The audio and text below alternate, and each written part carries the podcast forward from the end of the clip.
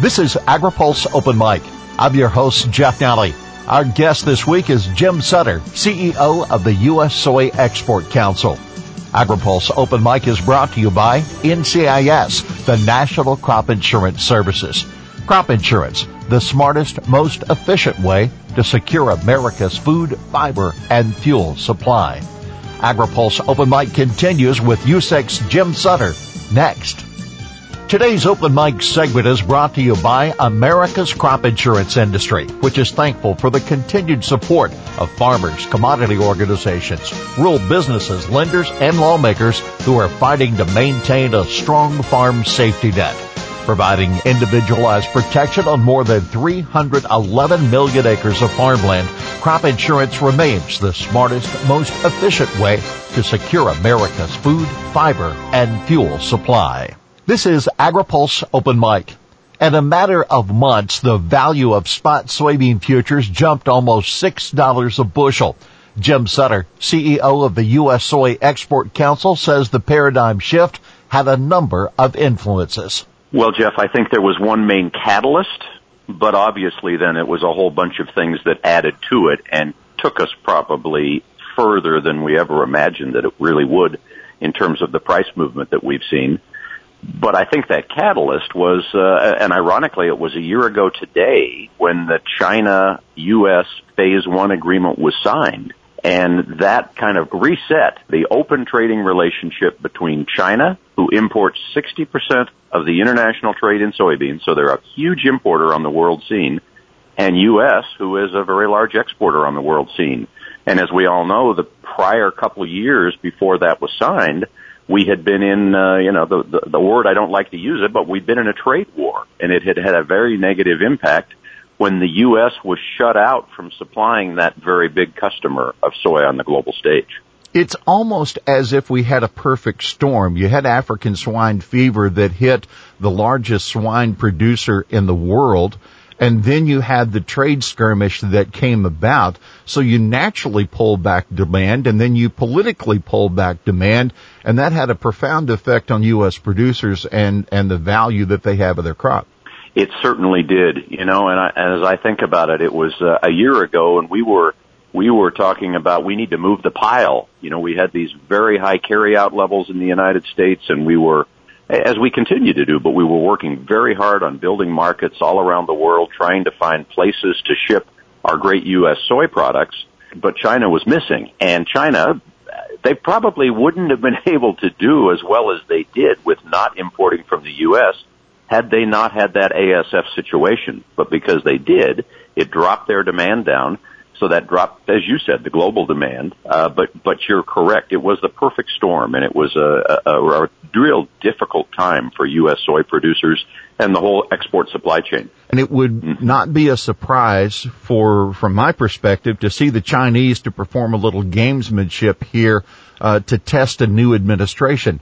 But is the tightness of the soybean supply globally something that may keep the Chinese in check here? You know, I think so, Jeff. I think that's a you know that's a very uh, very very wise statement that you made, and it wouldn't be surprising at all to see that. But I think that it is tight. We think that the imports that China has been making, the continued purchases they're making, are not stocks building, but are to satisfy demand. We're seeing uh, questions about the size of the South American crop. So I think they're going to want to continue to have a good relationship you know, building on the phase one with the new administration so that we can keep trade flowing. I don't think they want to, to risk having a problem with that at this point in time. So Jim, what have you heard from, from your perspective and angle about the rebuilding of the Chinese swine herd and other areas of livestock production that may affect their demand either for protein, soy protein, or even for feed grains? Well, that's a that's a great question. Uh, so we believe that today we're back to 90% or higher of where we were pre-ASF in terms of both sow population and uh, livestock herd. You know, the growing herd of, of pigs. And we think that that'll be back up to 100% in the first quarter of 2021, uh, which we're, we're now in. So probably by the end of this quarter, we should be there. Demand is good. You know, when you talk to our team on the ground in China, feed millers are having good margins. Soybean processors are having pretty good margins. Demand for the products, demand for the meat is good. Now this is the traditional, uh, just prior to Chinese New Year, prior to their spring festival. So typically we see strong demand right now and then it sort of tapers off. It's kind of like, you know, the, the crescendo that happens in our food supply system before Christmas here in the U.S. But, so that's taking place. But all signs point to uh, a, a recovery there. A couple of other interesting things that have happened, uh, you know, as we've gone through uh, kind of the combined ASF situation and then the whole COVID-19 situation, we've seen a shift in China away from the traditional wet markets. So less, and, and that maybe is less of an impact on pork, but really on poultry and on fish. People are now looking more to buy in a supermarket or buy a prepared cut of poultry or a, a fish that has been already um, you know, kind of dressed so they're ready to cook it at home and it comes in a packaged form. So that's been a pretty pronounced shift also in the Chinese uh, food supply system.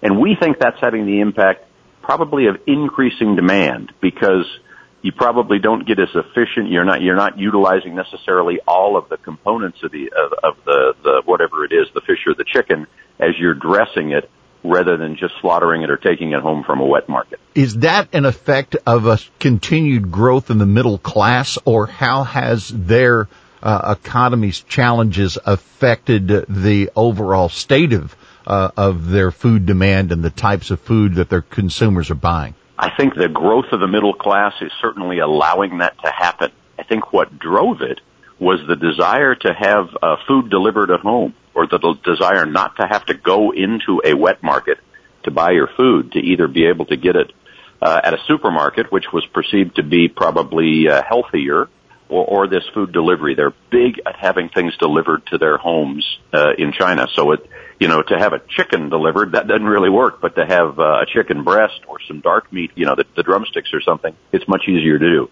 But yes, you're correct that the middle class and that and the technology that they use, you know, the way that they order it, you know, it's kind of like our uh, like our Amazon system, but they have several different platforms that they can use to do that with. So then thinking of the production system, it amazed me that China was the world's largest producer of swine, uh, but a lot of their production was backyard uh, herds and they were feeding them scraps from the table. That's a different, uh, that's a different paradigm today. And the reality is the shift may actually increase demand for protein. Yes, we think so. It's, uh, you know, the fact that they're no longer doing this swill feeding, the backyard feeding the garbage or feeding the waste products, and now are feeding uh, the, the, the, you know, we've probably all seen the pictures on the internet of the nine story high swine production facilities, the modern, uh, biosafe uh, things that they are facilities that they have built.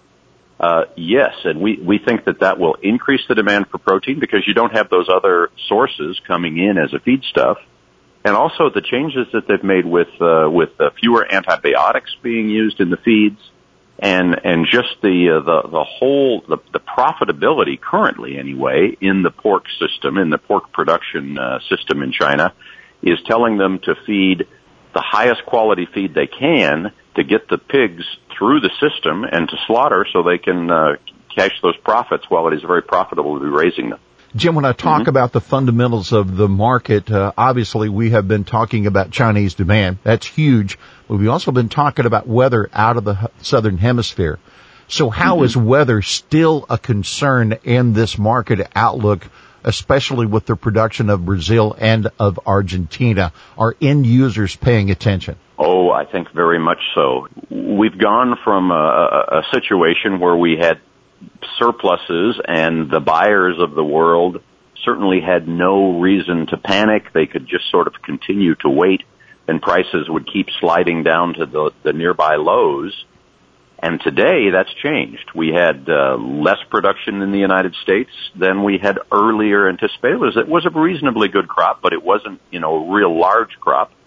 And now we get into South America and the early projections were for, you know, record in Brazil, big crop in Argentina, and Mother Nature hasn't been cooperating. Mother Nature uh, continue, especially in uh, Argentina, has been pulling the crop size down And likewise in Brazil, there's been very erratic rain patterns. I think they've gotten a little better lately, but we certainly won't see um, uh, the high numbered type crop that we were hearing about earlier. I think the market's watching it very carefully. Uh, and I think, you know, with the increase in demand in China and the increases that we've seen in other places around the world, um, yet to be seen what the impact of these higher prices is if we get some rationing taking place. But certainly demand is strong and we've eaten into the supplies, so people are having to watch it much more carefully. They're just not able to just kind of sit back and know that prices will uh, lay there at the low levels that they did before. So building on that uh, same point, um, with 14 plus dollar a bushel old crop soybeans and new crop prices approaching $12. Jim, from your mm-hmm. perspective, mm-hmm. is rationing taking place yet? And, and how is, how could that affect our industry if supplies return? Well, we're certainly seeing some buyers around the world delaying purchases. So I guess that means they might be rationing or at least they're drawing their stocks down.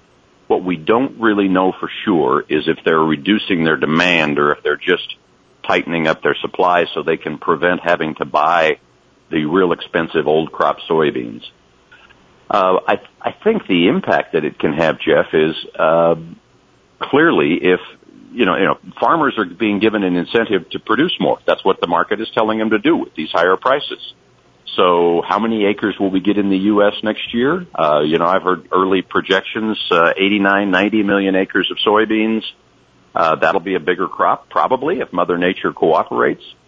We don't want to see demand being lost in these markets around the world. I think, uh, from everything we hear, uh, demand continues to be pretty brisk. Uh, so, so hopefully, uh, we won't see big losses in demand and people who are buying those are looking out to where there's a cheaper price in the new crop situation. So they're not thinking they have to pay the $14, which might cause them to ration. It's something less than that. It's a more uh, normal price and they're then able to continue to keep their demand going. Jim, the U.S. is not the largest producer of soy in the world in terms of volume. So what's our leg up to maintain market share or to compete for the share that other countries have? Well, Jeff, you asked a question that I, I love to talk about. I love to talk about the U.S. soy advantage. And we have been doing a lot of work on that uh, within our organization and obviously the industry as well.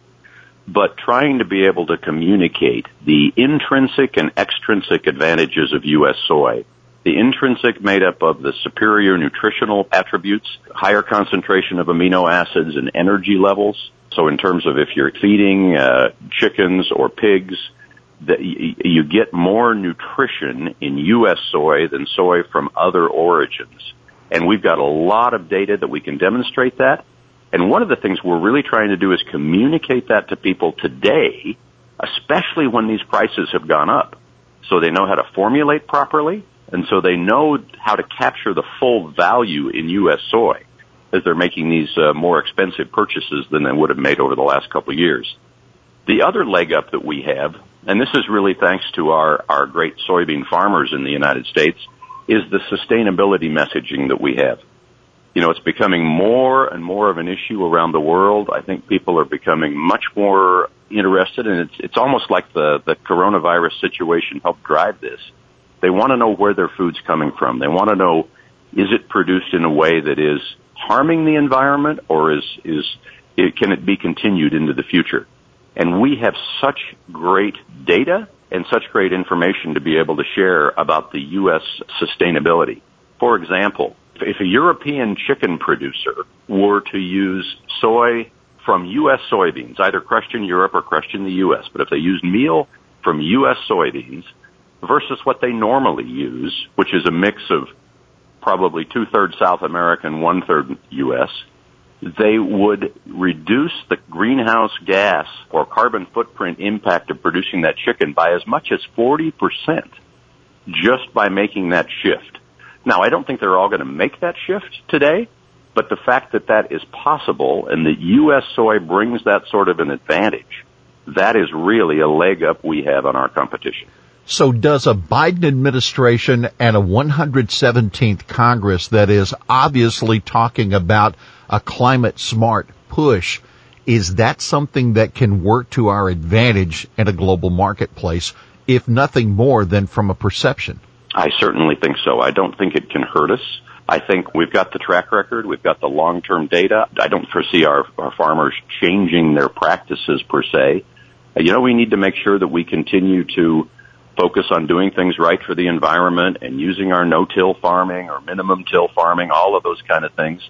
But I think the I think the government will be I don't know for sure, but I can imagine they will be continuing to promote that. USDA has done a lot to help with our sustainability uh, track record over the last years, and I just think I think people are becoming more concerned about that. You, you certainly, as you pick up the newspaper and, and look at the global news, you see people being concerned about what's being, what's happening in some other countries.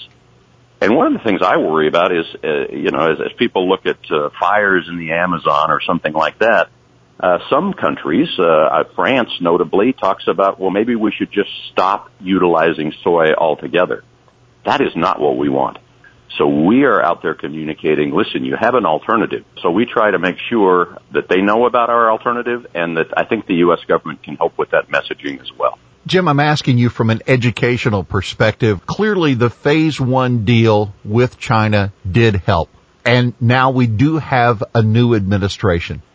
How significant is the beginning of the Biden team and the perceived Katherine Tai or the nominee Katherine Tai at USTR? How important now for this administration and their dealings with the Chinese? Well, I think if they would take a, if they would come in and take a look at the phase one agreement and say, has it been good for U.S. agriculture? Has it been good for U.S. soybean farmers and the industry? I think, uh, I think the overwhelming answer would be yes. It's been positive to be back in a trading relationship with China, such a big importer.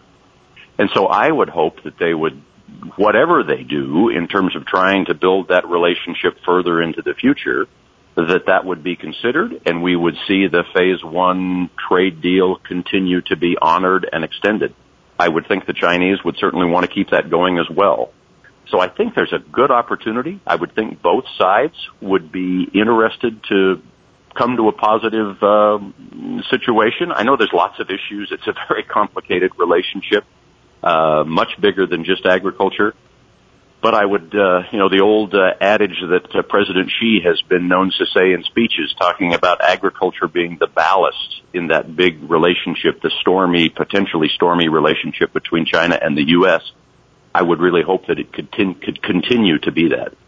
What if the U.S. were to knock on the door of the TPP and say we'd like to come back in? Oh, that's a that's a challenging question. Uh, you know, I think uh, we were certainly supportive of TPP previously. Uh, I think we'd need to see what's changed and what would be the opportunities. But I think, you know, I'm a believer that we are so much better off when we're collaborating and we're working together and we're trying to help stimulate the economies, boost the economies in these developing places, developing countries, because that's where the engine of growth is. Soy has enjoyed such growth over the last 30 years and it's really because as people improve their standard of living, as they go from, you know, a low level of income and move gradually up that chain, they want to improve their diets. They want to eat more meat. They want to use more cooking oil. And soy is such a great solution for that. So uh, I realize that's kind of a broad answer to your question, but I think if if by the U.S. getting into TPP, it would strengthen it, it would help do that, it would help those developing economies. I would be uh, certainly. Uh, I think we should be very supportive of that. So, Jim, stepping back and looking at the soy industry from the global perspective, is the glass half full or is it half empty? I think the glass is half full. I am uh, very optimistic, uh, you know, both from the sustainability perspective, the the ability of the U.S. to continue to grow production in a sustainable way, uh, one of the things that I like to look at as kind of the uh, an ultimate measure of sustainability here in the U.S. are the multi generational farms that we have, and I don't know of a single farmer that I that I talk to, and I get to talk to quite a few of them, that that isn't interested in passing their farm on to the next generation in better condition than when it is today, than when they took it over from, uh, you know, a predecessor in the family. So I think we have that going for us. And the other reason I say I think the glass is half full is uh, just what, we, what I talked about a moment ago with the, the the incredible growth in demand that we've seen, three or four percent per annum in terms of global soy demand growth over the last 30 years. I think that can continue as long as we let global economies grow. If we work together to try and help foster that, I think that there is a great future because it's a really a basic product. People want to inc- improve the, the protein in their diets. They want to consume more protein and they want to consume more cooking oil.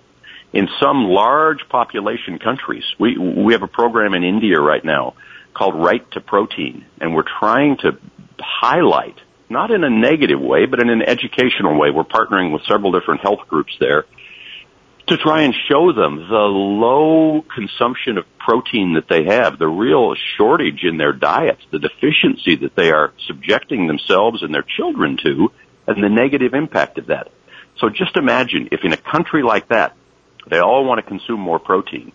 Well, the U.S. farmer is going to ultimately be called on to help provide more protein to the world as that demand continues to grow. So again, a long answer, but yes, I'm, I think the glass is very much half full. Well, Jim Sutter, it is a busy time and it is uh, the beginning of a new year. We are grateful that you would take time to spend with us here on this edition of Open Mic. You've been here before. This is Open Mic, and today, Jim, you have the last word. Well, Jeff, thank you so much for the opportunity to talk with you, and it is uh, it, it's more fun to be talking with you today, maybe, than on previous times. So it's uh, you know, as we've uh, it really has been very good to be able to talk about some of the things that we have going on. And and my sort of closing comments would be just a couple things. I'd just like to thank all of those that are involved in the U.S. soy supply chain and the export supply chain, all the way from those, you know, that supply farmers, farmers, export elevators, grain elevators, processing plants, because they did such a great job over the last year.